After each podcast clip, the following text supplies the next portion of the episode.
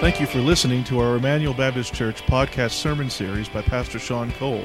Emmanuel exists to display God's glory, declare God's gospel, and to disciple for God's Great Commission.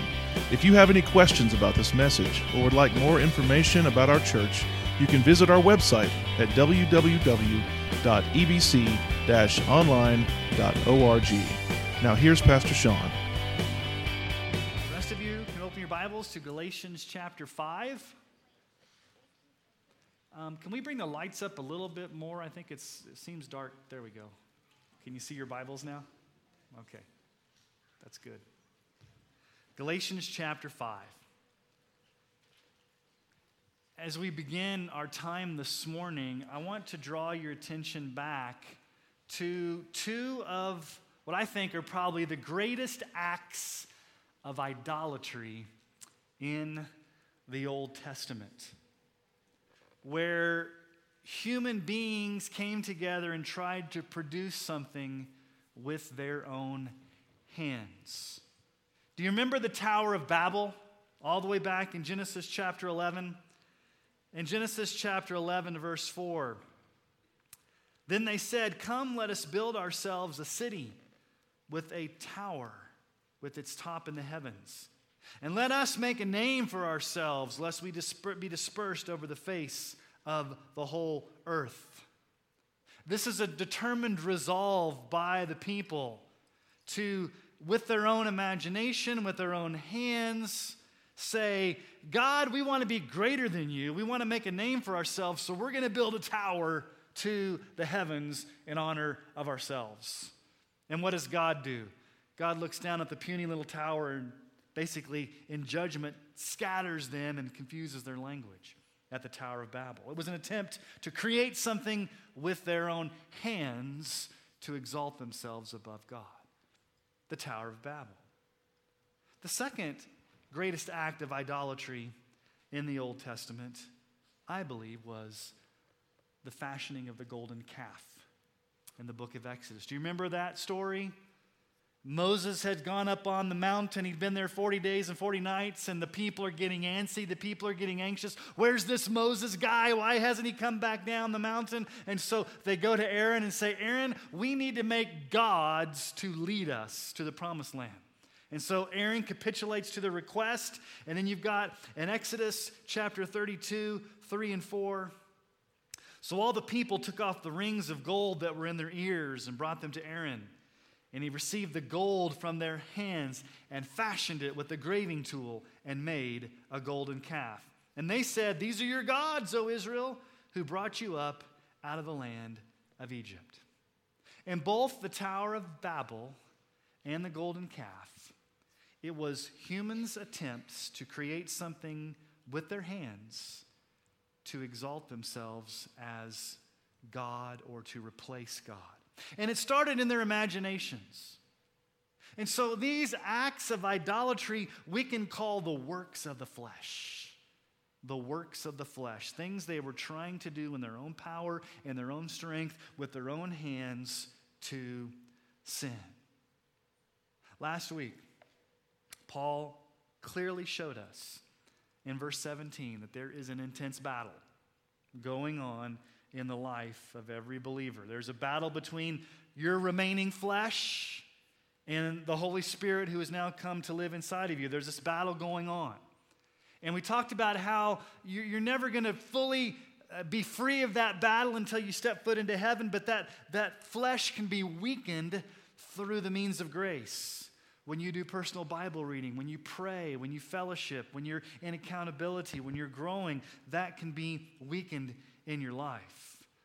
And so for this morning, Paul's going to get very specific with us. He's going to get very specific by giving us a list of 15 sins that show us the power of that remaining flesh inside of us. So let's read together Galatians chapter 5. I want us to read back where we started last week. So let's look at verse 16 because it's, it's all in context of the same flow of thought. So Galatians 5, starting in verse 16. But I say, walk by the Spirit, and you will not gratify the desires of the flesh. For the desires of the flesh are against the Spirit, And the desires of the Spirit are against the flesh. These are opposed to each other to keep you from doing the things you want to do. But if you're led by the Spirit, you are not under the law. Now, the works of the flesh are evident sexual immorality, impurity, sensuality, idolatry, sorcery, enmity, strife, jealousy, fits of anger, rivalries, dissensions, divisions, envy, drunkenness, orgies, and things like these. I warn you, as I warned you before, that those who do such things will not inherit the kingdom of God.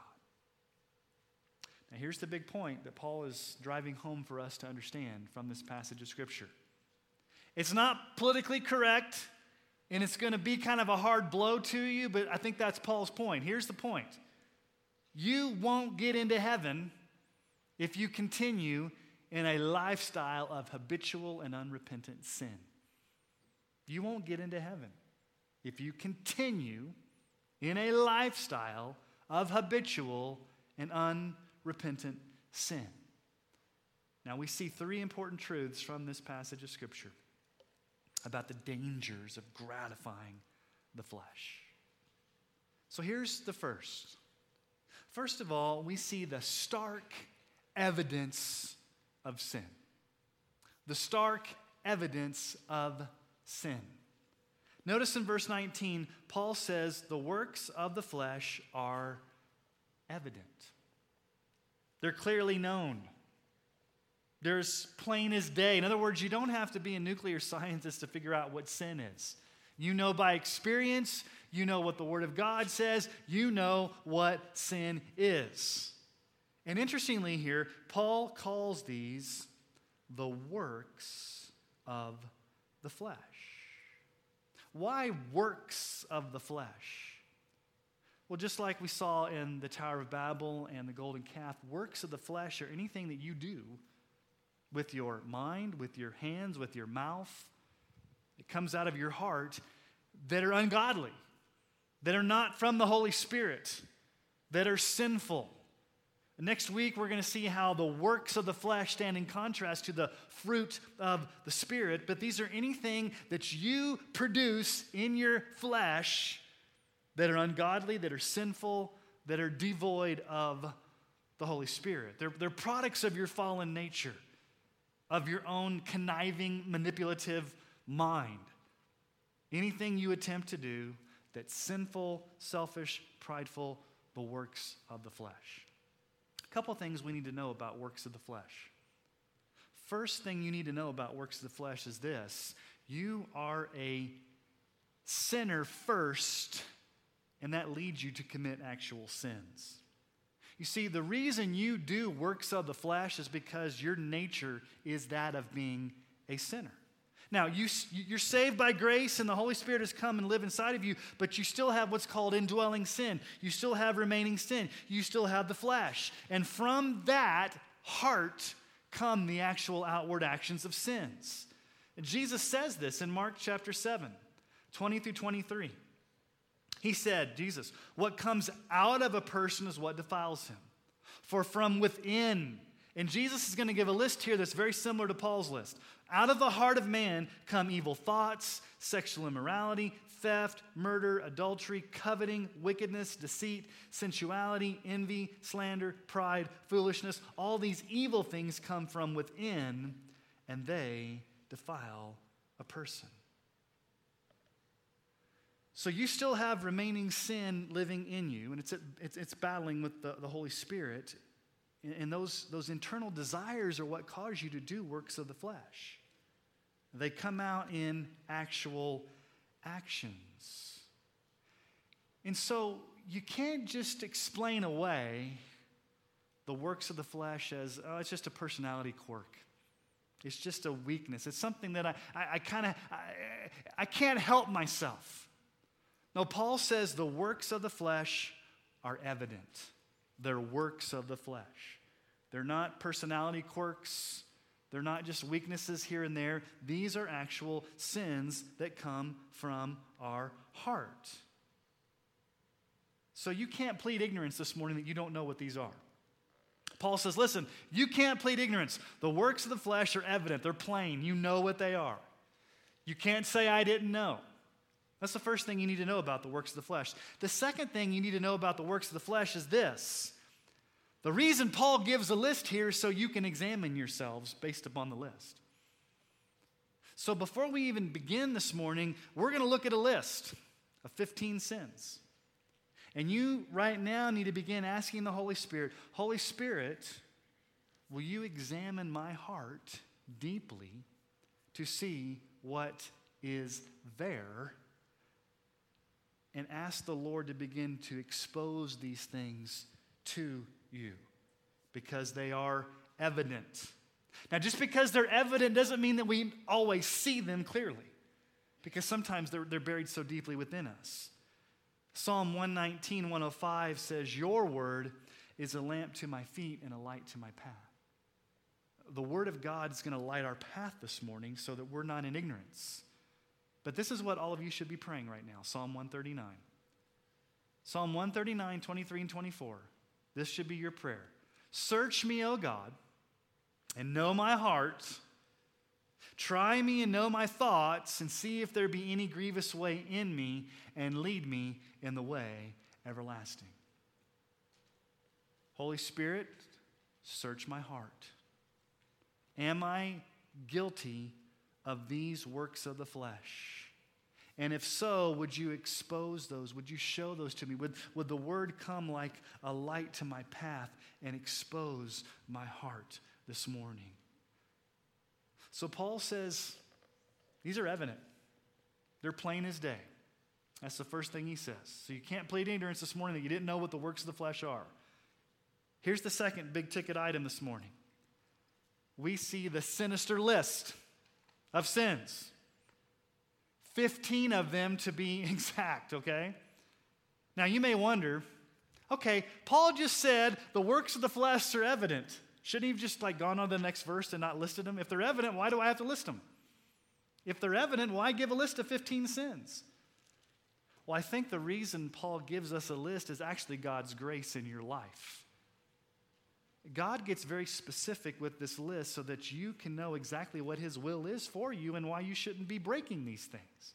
So the list, it's not an exhaustive list of all the sins that you could commit, but it's a representative list. And so, what this list of 15 sins does for us is it shows us in graphic detail what God's plan is for our lives. Now, these are divided up into four categories. So you got 15 sins, but they're, they're kind of grouped into four categories that are similar types of sins. So, what's the first category that Paul categorizes these sins? The first are sins of sexual immorality. I find it interesting that in almost every one of Paul's lists, sexual sins make the top of the list. And the very first word there, Verse 19 Now the works of the flesh are evident. First on the list, porneia.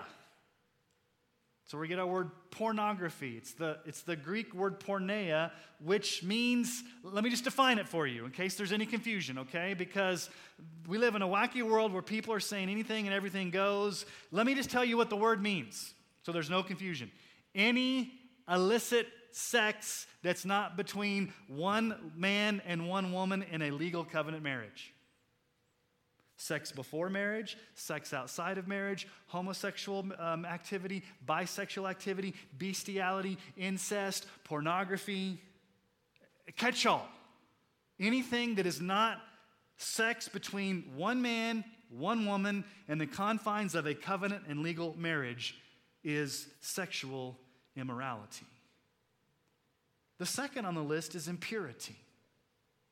Now, impurity relates more to the uncleanness that comes from sexual immorality, how it defiles you, how it pollutes you, how your mind can be polluted by things that are sexually immoral. Not just acting out upon them, but the pollution that comes through your mind. The third thing on the list, actually, let me give you a verse here Romans 1:24. Therefore, God gave them up in the lust of their hearts to impurity, to the dishonoring of their bodies among themselves. The lust of their hearts, impurity. Now, the third on the list here is sensuality. This is unbridled, reckless sexual activity no holds barred. Actually, in the original language, it, this word was often used to talk about a dog in heat. Just unbridled sexual immorality. Listen to the prophet Jeremiah and what God says to the nation of Israel in Jeremiah 6:15. Jeremiah 6:15, were they ashamed when they committed abomination? No. They were not at all ashamed. They did not know how to blush. Therefore, they shall fall among those who fall. At that time that I punish them, they shall be overthrown, says the Lord. God condemns Israel for having this flagrant attitude of abomination, and God says, You've forgotten how to blush. We live in a culture that's forgotten how to blush. Unbridled sexual immorality running rampant Paul says this in 2 Corinthians 12 21. He uses these three terms again that he uses here in Galatians. 2 Corinthians 12 21. I fear that when I come again, my God may humble me before you, and I may have to mourn over many of those who've sinned earlier and have not repented of the impurity, sexual immorality, and sensuality that they've practiced. They haven't repented of those things. So I've asked you to examine yourselves this morning in light of the scripture. I'm going to keep asking that. In light of these sexual sins that the Lord has given us as violations of his will, examine your heart this morning. Are you guilty of any of these types of sins? Again, let me just tell you what the categories are sex before marriage, sex outside of marriage, homosexual activity, bisexual activity, pornography, immoral conversations, dirty jokes, lust in your heart, fantasizing about sex with someone not your spouse, dressing inappropriately to draw attention to your sexuality, over the top flirting, and anything else you can probably think of that's not proper sexual relationships between one man and one woman in the covenant confines of a legal marriage. What did Jesus say about lust? Matthew 5, 27 through 28. You've heard that it was said, Jesus says this, you shall not commit adultery. But I say to you that everyone who looks at a lo- woman with lustful intent has already committed adultery with her in his heart. And then Paul would say in 1 Thessalonians 4, 3, and 5, For this is the will of God. You want to know what God's will is? Your sanctification, that you abstain from sexual immorality that each one of you know how to control his own body in holiness and honor, not in the passion of lust like the Gentiles who do not know God. So, first category of sins, a large category, is sexual immorality, sexual sins. That's the first category, sins of sexual immorality. Okay, second category of this big list of 15. The second category are sins of pagan idolatry. Sins of pagan idolatry. Remember, the Galatian church is being infected by a Greek culture of paganism gods and goddesses, and Zeus and Hermes and Apollos and Diana and all these, these Greek gods and goddesses. And so the, the, the one that he has there starts in verse 20 idolatry. That word literally in the Greek means to bow down and worship an idol. Idolatry, worshiping of an idol. Exodus 20, verses 1 through 3. You know this. This is how the Ten Commandments begins. And God spoke all these words, saying, I am the Lord your God who brought you out of the land of Egypt, out of the house of slavery. You shall have no other gods before me. Now, the next word is interesting. I'm not sure what your translation says. The ESV says sorcery. Yours may say witchcraft. It's where we get our word pharmacy. It involves magic with drugs. It's actually an abuse of drugs. In those ancient cultures, they would use drugs as hallucinogens in their pagan practices to get closer to the gods. And also, they used abortifacient drugs to basically abort their children as well. So, anything related to witchcraft is an ungodly use of drugs for the purpose of pagan worship or abortive practices. Leviticus chapter 20, verse 6. If a person turns to mediums and necromancers, whoring after them, I will set my face against that person and I will cut him off from among his people. Revelation 9:21. Nor did they repent of their murders or their sorceries or their sexual immorality or their thefts. Now you may think to yourself, this is pretty extreme. I'm not an idol worshiper and I don't abuse drugs, so I'm good. Well, praise the Lord. I'm glad you don't do that. But I want you to think about idolatry for a moment. You may not be bowing down to a statue, but anything that you have elevated in your heart, in your life, in your mind above Jesus is an idol. Whatever gives you purpose, whatever gives you meaning, whatever gives you security, whatever gives you comfort, whatever you find your mind drawn to, whatever you fantasize about, whatever you daydream about, whatever you value, whatever you consume, whatever consumes your thoughts and your mind, that's your idol. And we may be guilty of idolatry. So evaluate yourself. Okay, so first big category sins of sexual immorality. Second category sins of pagan idolatry. Here's the third category, it's the biggest, it's most on the list. Third category sins of relational disunity. Person to person disunity, okay? I, I, find it interesting. This is the longest list interpersonal relationships. So let's look at these. Enmity. Your translation may say hatred. It's basically a fundamental attitude of hostility and hatred towards another person. You just hate that person in your heart. The next word is strife. Now, strife is a little bit different because strife deals with verbal attacks. That word, the original language, means more you're, you're using your words verbally to cut others down. Um, it's, it's verbal assaults on people. Proverbs 18:6. A fool's lips walk into a fight, and his mouth invites a beating. That's a great proverb. Have you ever thought about that before? How many of your mouths have invited a beating because of the way that you've talked to somebody else? 1 Corinthians 3 3. For you're still of the flesh, for while there's jealousy and strife among you, are you not of the flesh and behaving only in a human way? So, verbal conflicts. Now, the next word is jealousy. It's a very strong word in original language. It's the word, it's the Greek word zelos. We get our word zealously from it. it, it it's a, it's an, you burn inwardly with this intense jealousy. I'm burning with jealousy. I'm jealous to the point that it's, it's, it's eating me up. Okay, next on the list, you have fits of anger. These are literally when you outburst and fly off the handle and you, ex- you explode with wrath and fury and anger. You're out of control. Colossians 3:8 uses this word wrath, the same word. But when but you must now put them all away, anger, wrath, malice, slander, and obscene talk from your mouth, flying off the handle. Okay, rivalries. This is the word selfish ambition. You're always wanting to be better than somebody else. You're always wanting to be bigger and better. You want to be the top dog.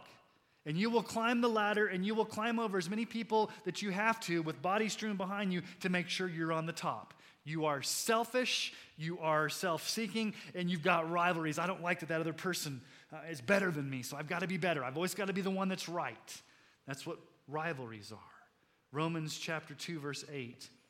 But for those who are self seeking, self seeking, and do not obey the truth, but obey unrighteousness, there will be wrath and fury. Okay, the next is dissensions, breaking up into factions. Romans 16, 17. I appeal to you, brothers, to watch out for those who cause divisions and create obstacles contrary to the doctrine that you've been taught. Avoid them. Okay, so divisions, distractions, dissensions, causing problems. The next word's divisions. You may like, well, how is divisions differently? Here's an interesting word divisions. It's where we get our word heresy. It's the Greek word for heresy. It's a person who causes divisions, especially related to doctrine. You're causing doctrinal divisions It could be attitudinal, it could be in the way that you go about trying to divide up the church, but basically, through gossip, through slander, through disunity, you're trying to divide people, divide the church. 1 Timothy 6, 3 through 4. If anyone teaches a different doctrine and does not agree with the sound words of our Lord Jesus Christ and the teaching that accords with godliness, he's puffed up with conceit and understands nothing. He has an unhealthy craving for what? Controversy and for quarrels about words which produce envy, dissension, slander, evil suspicions. And Titus 3:10 says this, as for a person who stirs up divisions after warning him once and then twice have nothing to do with him. You warn a person and you warn him a second time. And then sometimes you just have to avoid them because they're causing so many problems. Okay, the next word is envy. Now, this is a different word than jealousy. Jealousy means to burn with like this jealous rage. Envy means you wish ill upon somebody because of what they have and you don't have. So you think things like, man, I wish they'd lose their job. I wish they'd get sick. I wish they'd fall off a cliff and die. I mean, whatever you, you say in your head, you're wishing ill on that person because you don't have what they have and you want it. It's, you're envious. And James says this in James 4 1 through 2. What causes quarrels and what causes fights among you? Is it not this that your passions are at war within you?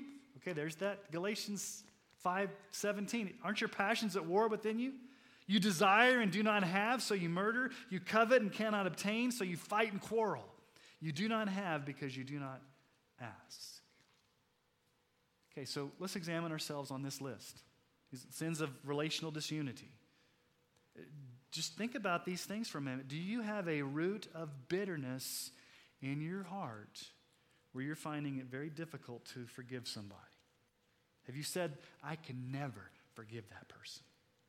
Or maybe you're gossiping behind somebody's back, or you're backstabbing, or maybe you're just causing trouble. You're causing division, you're causing disunity. You have your own selfish agenda, you have your, your pettiness that you're elevating, and you just want to get your way, and you're causing problems. Or maybe other people have to walk on eggshells around you because you're about ready to blow up and explode. Fits of anger. Okay, what's the last grouping of this list of 15 sins? Well, the fourth there's two sins sins of excessive debauchery, excessiveness, debauchery, revelry. Okay, so what are the last two on the list? Drunkenness. Okay, now the Bible does not prohibit drinking alcohol per se. What the Bible prohibits is getting drunk, getting intoxicated, getting inebriated. Romans 13 13 says, Let us walk properly as in the daytime, not in orgies and drunkenness, not in sexual immorality and sensuality, not in quarreling and jealousy. It's interesting how that passage of scripture ties all these things together. Ephesians 5 18, Do not get drunk with wine, for that is debauchery, but be filled with the Spirit. Okay? The last on the list is orgies. Now, in that culture, they had uh, trade guilds where if you were part of like the plumber guild or the pottery guild or, or, or, maybe you were like the artisans you would have to go to a party in honor of one of the greek gods and goddesses usually bacchus or dionysius and you would have a drinking party where you would drink to the god and that drinking would lead to illicit sex where everybody was having sex with everybody in an orgy. And so basically it's just unbridled sex under the influence of intoxication. Ephesians 4 17 through 19 now, this I say and testify in the Lord that you must no longer walk as the Gentiles do in the futility of their minds. They're darkened in their understanding, alienated from the life of God because of the ignorance that's in them due to their hardness of heart. They've become callous and have given themselves up. What have they given themselves up to? Sensuality, greedy to practice every kind of impurity. Then 1 Peter 4 3 For the time that is past suffices for doing what the Gentiles want to do living in sensuality, passions, drunkenness, orgies, drinking parties, and lawless idolatry. Again, evaluate yourself in light of this list. Now, interesting, what does Paul say? And things like these. It's not an exhaustive list, it's a representative list of all the types of sins that you could be committing that are works of the flesh. So you have sins that are sexual immorality, pagan idolatry, relational disunity, excessive debauchery. Okay, so what have we seen so far? Number one, big ticket, we've seen the stark reality of works of the flesh. They're evident. Number two, we've seen the sinister list. But let's look at number three. We see the severe warning of sin. Look at verse 21. The very end, after he lists all of these, I warn you, as I warned you before. That's a very strong in the original language. I'm giving you a warning. There is danger in your future with serious consequences if you give in to this. I warn you. If you continue in habitual and unrepentant sin, you're not getting to heaven. Look at what Paul says there. Look at it with your own eyes. I warn you, as I warned you before, that those who do such things will not inherit the kingdom of God. That's, that's heaven, will not go to heaven, will not inherit eternal life. Now, I need to explain this because you may be confused. what happens if I do something on this list? Does that mean I'm not going to heaven? What did Paul say in verse 17? You're going to struggle. He's not talking about those who struggle with sins. Let me tell you why the original language is very important here. Those who do. Look in your Bible. Your, your, your Bible may say practice. Literally, in the Greek, it's those who practice as a habit. It's also in the present tense. So you could translate it those who continually, as a habit, as a lifestyle, practice these things. It doesn't mean this is a lapse, like a one time lapse where you as a Christian just fell into temptation one time. It's not Christians who from time to time may commit these sins, but you know that they're wrong and the Holy Spirit brings conviction and you want to walk in truth and you know you've grieved the, the, the Spirit. That's not what he's talking about. He's talking about a person for whom the totality of their life is dominated by these things. They make it their practice, it's their habitual lifestyle. They're not walking with the Spirit, they're walking according to the flesh. In other words, it's what ultimately defines them. So if you're a true Christian, you're going to struggle with these works of the flesh, okay? You're going to struggle with them.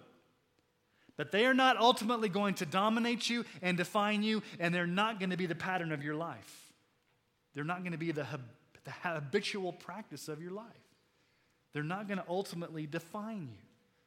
Doesn't mean you're never going to struggle with them. It just means they're not going to ultimately define you as the totality of who you are. Now, there's two other places where Paul gives this strong warning. Okay?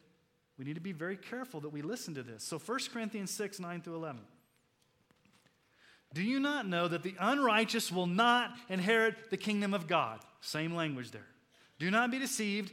And, he, and Paul's going to give a similar list. Neither the sexually immoral, immoral, nor idolaters, nor adulterers, nor men who practice homosexuality, nor thieves, nor the greedy, nor drunkards, nor revilers, nor swindlers will inherit the kingdom of God. He says it twice. And such were some of you.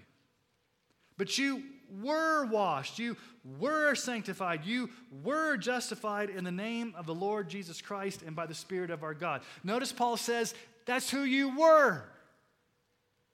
You were those things. Those things defined who you were before salvation. But you've been washed, you've been justified, you've been cleansed. That's not your identity anymore. Doesn't mean you're never going to struggle, but it doesn't define you, it doesn't dominate you, it doesn't ultimately identify you. That's who you were. Ephesians 5 5 through 6. For you may be sure of this that everyone who is sexually immoral or impure, or who is covetous, that is an idolater, has no inheritance in the kingdom of God and of Christ and God. Let no one deceive you with empty words, for because these things the wrath of God comes upon the sons of disobedience. Okay, Paul said it in three places Galatians, 1 Corinthians, and Ephesians. And then Revelation tells us the same thing, Revelation 21 8. But as for the cowardly, the faithless, the detestable, as for murderers, the sexually immoral, sorcerers, idolaters, and all liars, their portion will be in the lake that burns with fire and sulfur, which is the second death. It's a very strong warning.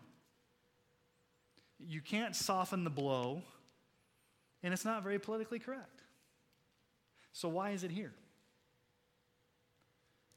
It's not to it's not geared towards true believers to despair that somehow you're not going to make heaven if you struggle with sin. That's not the point. Paul's already told us in verse 17 you're going to struggle. This warning is for complacent hypocrites who think they're saved and are living in sin and they're not repenting. It's a habitual, ongoing lifestyle. You see, the purpose of this list is for us as Christians to say, look, this is a hideous list of sins. These are works of the flesh. I need to repent. I need to repent. I need, I need to have these exposed to me. And when they're exposed to me, when, when, when, they're shown to me for what they truly are, my first gut reaction through the Holy Spirit is to repent. I don't like these things. I hate these things. I don't want them on my life. I, I, I want them out of my life. I want to repent. A truly lost person will not repent. They won't repent. A lost person until God grants them that repentance. But a lost person will continue in habitual, unrepentant sin because that's their nature and it defines who they are. They will not repent. And they're not ultimately going to be bothered by these works of the flesh. Like I said last week, a non Christian doesn't struggle with sin because they don't have the Holy Spirit with them. You, as a Christian, are going to struggle. You're not going to like those works of the flesh. You're going to, you're going to be convicted and you're going to repent. You're going to walk by the Spirit. You're going to want to repent. Think about this for a moment. David committed adultery with Bathsheba and had her husband Uriah killed. Pretty two big sins, right? Adultery, murder? Those are pretty big, right? Peter denied Jesus three times. Pretty big, right? But did David's sin and Peter's sin define those men? Or did they repent? David repented. Peter repented. They're not defined by their sin. They were men after God's own heart who repented because they were broken over that sin. There's none of us that's not guilty. Uh, look at the list. You would be foolish to say, I have never done any of those things. All of us here have done those things. Maybe not acted out upon them, but in our hearts. And so the, the issue is not if you're a true Christian, you better watch out, you're not going to heaven if you've done these things. That's not the issue. The issue is if you're a Christian, you're going to struggle with these things and you're going to repent. But if you're not a Christian and you think you are, or you're faking it, and you're living in unrepentance, and this is your lifestyle, you are in danger of not making it to heaven. Because Paul says if you make this a practice, if you continually do this as a lifestyle, you will not inherit the kingdom of God. Now, I don't think that happens for a true believer, because a true believer does not make it their practice, does not make it their lifestyle. You will repent. The Holy Spirit will bring conviction. You will grieve the Spirit and you will want to change and you will walk with the Spirit. Doesn't mean you won't struggle. So here's the hope. I don't know about you, but when I look at this list, I get a little overwhelmed because I think, okay, I've done that one, done that one in my mind. You can look at the list and say, okay, yeah, guilty. So what do you need to do? You come daily to Jesus for two things. What are the two things Jesus can give you? He can give you cleansing and he can give you power. What do you need in this battle? You need cleansing because the sin does pollute you and you come to him and you ask forgiveness. Listen to what 1 John 1 8 and 9 says. If we say we have no sin, we deceive ourselves, and the truth is not in us. If we confess our sins, he is faithful and just to forgive us our sins and cleanse us from all unrighteousness. Praise the Lord. Would it be terrible news if we confess our sins, Jesus holds us against us and says, You go work it out yourself? That would not be good news.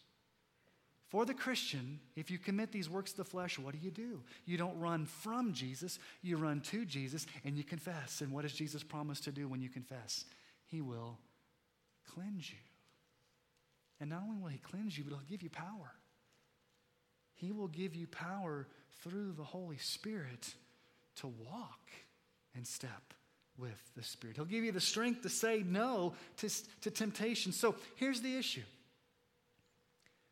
Jesus stands ready, willing, and able, with arms open wide, to forgive, cleanse, and strengthen you when you come to Him in repentance. So, as believers, we need to rest in that grace.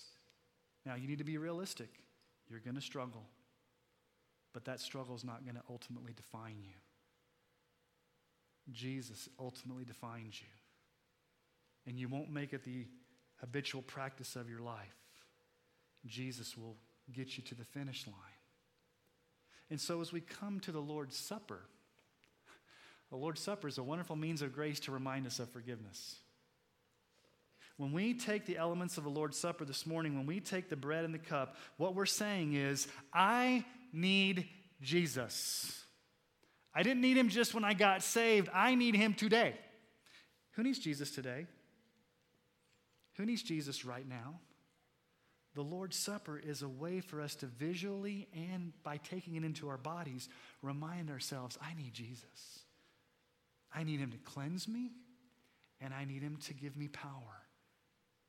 Now, there's nothing magical in the elements when you take them. It's not like you're infused with power, but it's a reminder that Christ meets us at his table and gives us the strength and the cleansing and the forgiveness to walk in step with the Spirit. So, as we take the Lord's Supper this morning, let it be a wonderful opportunity for us to confess sin and hear the promise that Jesus meets us at that point of confession and he cleanses us and he forgives us. Don't run from Jesus, run to Jesus, and you'll find his arms open wide. He's ready to forgive, he's ready to cleanse, he's ready to meet you at your point of need. And most specifically and powerfully in his supper that he's providing for us this morning. So let me ask you to bow your heads and let's get prepared to go to Jesus in the Lord's Supper to remind ourselves of the cleansing and forgiveness that he alone can give us. Let's bow our heads and pray. Father, thank you that you have given us the wonderful promise that if we confess our sins, you are faithful and just to forgive us all our sins and cleanse us from unrighteousness. Lord, we count on you because you're faithful. You're faithful to do it. And Lord, I don't know about anybody else in this room, but I know my own heart that I need cleansing this morning. I need power this morning. I need the reminder to know that this struggle is real, that we battle with the flesh, but it doesn't define who I am. My identity's in you, Jesus. My righteousness is in you. My sanctification is in you. My eternal life is in you. And these sins do not define me. May I come to you today for cleansing, for power, for grace, to be able to say no to these works of the flesh and to walk in the Spirit. May this be true for all of us this morning, and we ask this in Jesus' name.